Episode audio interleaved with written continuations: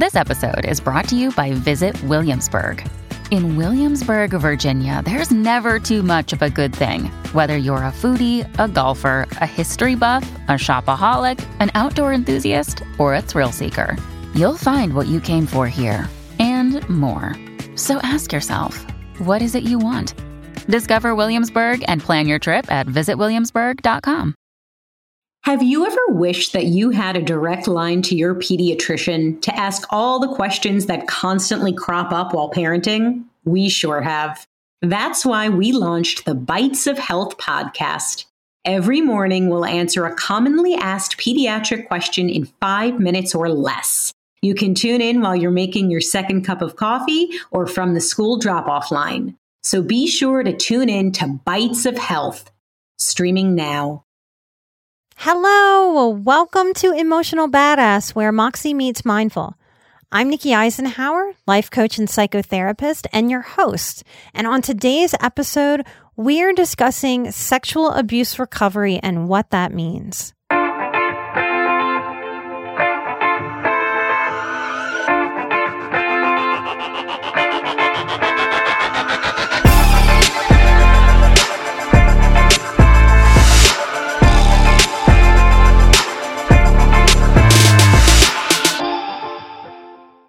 Have been wanting to talk more about sex and sexual recovery since before we debuted the show. Every time I sit down to record an episode, I get a little hinked up. It's such a big topic that I find myself not knowing where to start. So that's where I'm starting because I think in terms of healing, a lot of people we don't we don't know where to start with our healing. So I thought what might help is me going through just a random list of the ways that I help people in their sexual abuse recovery. I began studying sex officially in 1999 when I took my first sex class in college. Dr. King was brilliant at teaching us, and the class always filled up, so I didn't get that class my first year of college. And one of the things that stuck with me about his teachings was that in other cultures that are not Americanized, no matter what their sexual beliefs are, they have a certain clarity. So I think most of us know, or our idea, our stereotype is that, you know, the French have more of a comfortability with sex and sexuality. There's a clarity there. Now, in American society, one of the issues we have with sex, sexuality, all of it, is that we come from a land of so many mixed messages. Simultaneously, we have very conservative, puritanical, don't have sex till you're married views that permeate this country. And at the same time, we have an incredibly sexualized media, Tinder, clothing is sexualized on children younger and younger. Our music lyrics, everywhere we look, there are these mixed messages of being very sexualized and then no, no, no, no, bad, bad, shame, shame, shame around sex. So these mixed messages that are mixed all throughout our culture as Americans are very confusing for us to deal with. When it comes to sexual abuse recovery, I think it's also a little sticky. We don't really know what are we recovering? What are we doing?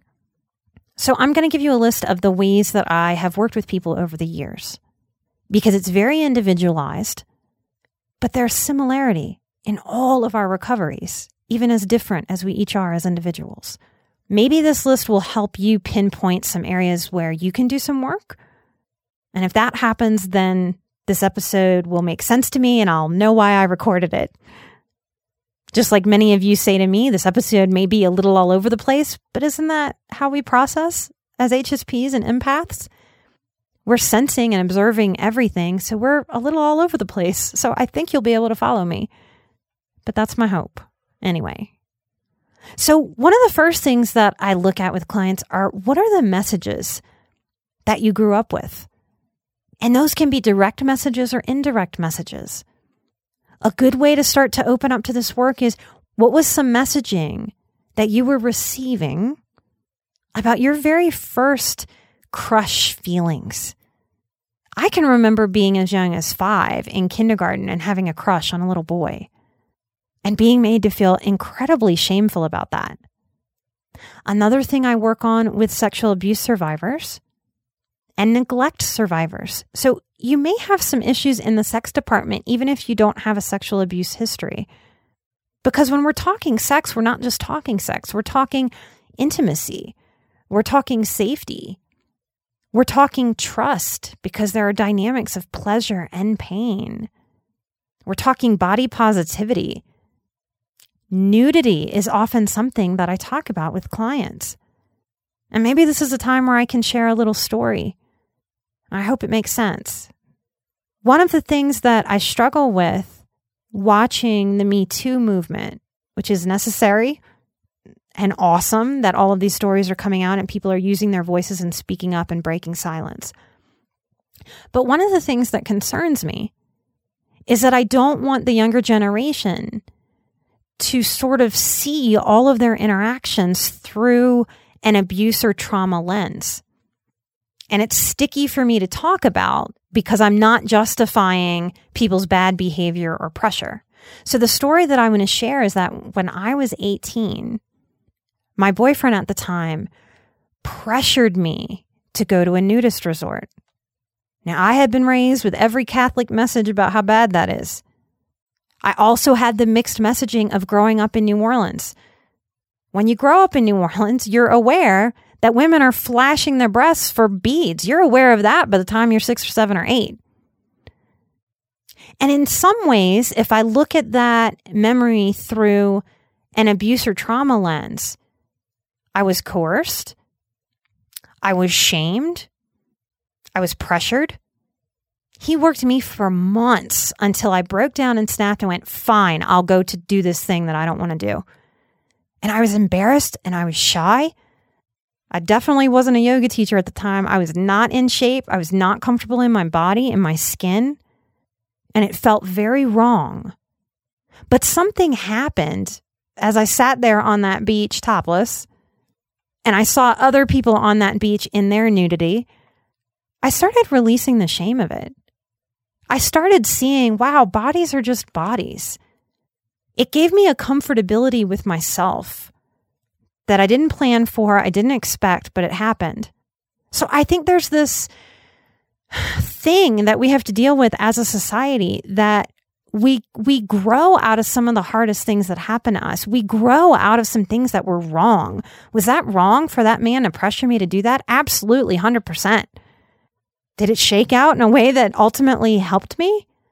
Yes. So, one of the truths of this deep, intimate work and being an emotional badass is that pain and discomfort are our greatest teachers as human beings. So, my fear as Me Too and naming abuse kind of sweeps across the atmosphere is that people will feel victimized or small instead of pushing through and getting to a place of what did this teach me? Now, also, what it taught me was I will never again allow someone to coerce me. So, there are many lessons in that little story for me. But nudity and getting comfortable in the body, that is often a place where we do some sexual abuse recovery work. No, I will not be nude with clients. I have excellent boundaries. But I think it's important as healers in the world that we start to normalize and own sex, sexuality, being in the body, and really what that means. If you are struggling with nudity, you might want to go onto Instagram and find Nude Yoga Girl. She's doing some really beautiful activism about nude being normal and nude being different than sex and sexuality. If you've never experienced any kind of nude activity, one of the things that amazes me about it is that I will get more eye contact with clothes off than I have at bars with clothes on. This is a very interesting shift. And all of you HSP high sensation seekers, there's nothing like it to observe others and to observe yourself in that space. It's pretty fascinating. It'll teach you a lot about yourself. In recovery, we talk a lot about stretching sexually. You know, there's this fine line where to grow, we have to stretch and push ourselves.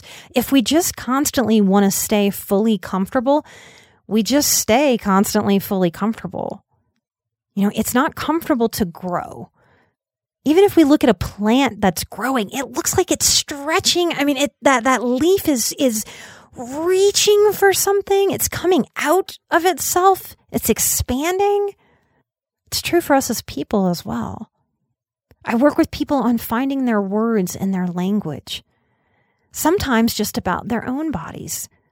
I might sit with a client sometimes and we might just go through naming different parts of our bodies to be able to bust through the sort of quiet, silent shame of talking about our bodies. And we talk about some very basic things that need to be normalized for all of us that our bodies make noises, our bodies squish, our bodies have dry parts and wet parts. We reconnect with the ideas first and then physically with the body. We give a lot of permissions to the body. Like, my body has permission to feel pleasure. I am allowed to feel good in my body. I am allowed to make my body feel good. I am allowed to allow someone else that I choose to make my body feel good. In sexual abuse in childhood, there is a lot of confusion because we're being invited or forced to sexual things at an age that's inappropriate. So, what happens to a lot of people as they are trying to be adult sexual in their own right is their inner child shows up. And often that's very confusing. And that's a place where a lot of people shut down.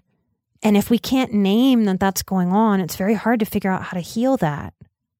So I work with people on how to turn to that inner child in those moments of becoming sexual and instead of having a response of, ew, that's gross, I want to quit this, stop, which accidentally shames that inner child part. I want to help you turn to that part and be able to say, oh, hello, inner child. Hi. Hi, little me. No, this is not for kids. You get to go play. This is just for grown up me. So that a survivor can start to get a sense of control over their own psyche and to empower their own psyche to deal with what is. That that inner child part, their child was brought into sex. So if I'm an adult having completely healthy, above board, adult consensual sex, that inner child part of my psyche is like, oh yeah, this is where I've been invited. Let me show up here. So I have to teach her a boundary and when I teach her that boundary that she doesn't get to go into my adult sex play, she relaxes because that's me being the healthy parent for her because she did not have a healthy dad. I am being the healthy mom that she didn't have that says, no, I'm not going to let this happen to you. This isn't for little kids. This is for grown-ups. Go play. And she melts with relief. It's such a healthier message then what's wrong with me? And in some ways, we work to find our words to be able to speak to our partners and tell our partners what we like sexually, what we don't like, to say yes to things and to say no to things. And we practice yeses and we practice nos so that yeses feel safe in relationship and nos feel safe in relationship. And sometimes we work to let go of our words because maybe our adult sexual experiences have become too wordy, too heady instead of in the body. So sometimes the task is to learn how to be in the body. Sometimes there's a lot of gender and sexuality confusion. If we were abused by the same sex, that may confuse us about what our desires are, what I like, what I don't like. If we're abused by the opposite sex, same thing. We might have a resistance we might not know what is it that I genuinely am attracted to or like. So we want to make sure in sexual recovery that we're not just avoiding, that we're really exploring what it is to be fully ourselves instead of ourselves as moving away from old trauma. We cannot define ourselves healthily by simply moving away from everything bad. We have to figure out who we are what we like, what's healthy for us and what isn't. Sometimes what we work on in recovery is just allowing affectionate touch with ourselves or with another human being, just to be affectionate touch that has nothing to do with being sexualized. Sometimes it takes getting a comfortability with another human being. That touch can be purely affectionate without being sexual. Sometimes that's the safety that we need and the safe container we need to then be able to grow up and out of that safety into a more adult sexuality. It's true when it comes to abuse recovery that often the devil's in the details. So sometimes what I work on after I have a lot of trust with someone are sort of the sights and the smells and the sounds so that we can very much separate what was assaultive sexual abuse from what is enjoyable adult permission consensual sex. Sometimes we work on masturbation exploration. Many of us who were abused as kids kind of walk around like a detached head, and we want to integrate and learn how to be in our bodies so we can enjoy our bodies. And that's a process. Sometimes we work on how to initiate sex. Sometimes that's what gets gets shut down because if you were sexually abused as a child, someone else initiated that with you. And so sometimes initiating is very hard. I do a lot of how to talk to your partner, how to negotiate what'll work for you and what'll work for them, how to let go of some control issues when it comes to our bodies or the bedroom. We talk about laughter and lightness when it comes to sex. There's an appropriateness there that sex can be light and funny and fun. Sometimes we talk about pornography and how to make sure that's at a healthy amount and how to figure that out for the individual that you are. I work with a lot of people in kink communities. Yes, I said kink, K I N K, so that people can have a sense of safety speaking to me about things that a lot of people carry a lot of judgments about. Because a lot of people hold that very deep and, and very quietly. Either they act out a lot with it or they hold a lot of unnecessary shame about it. So I'm a safe space to talk that out with. And there are many healers and therapists in the world who are not safe for that work, but there are many who are and who are judgment free. Sometimes I do a long term relationship like refresh or spice up.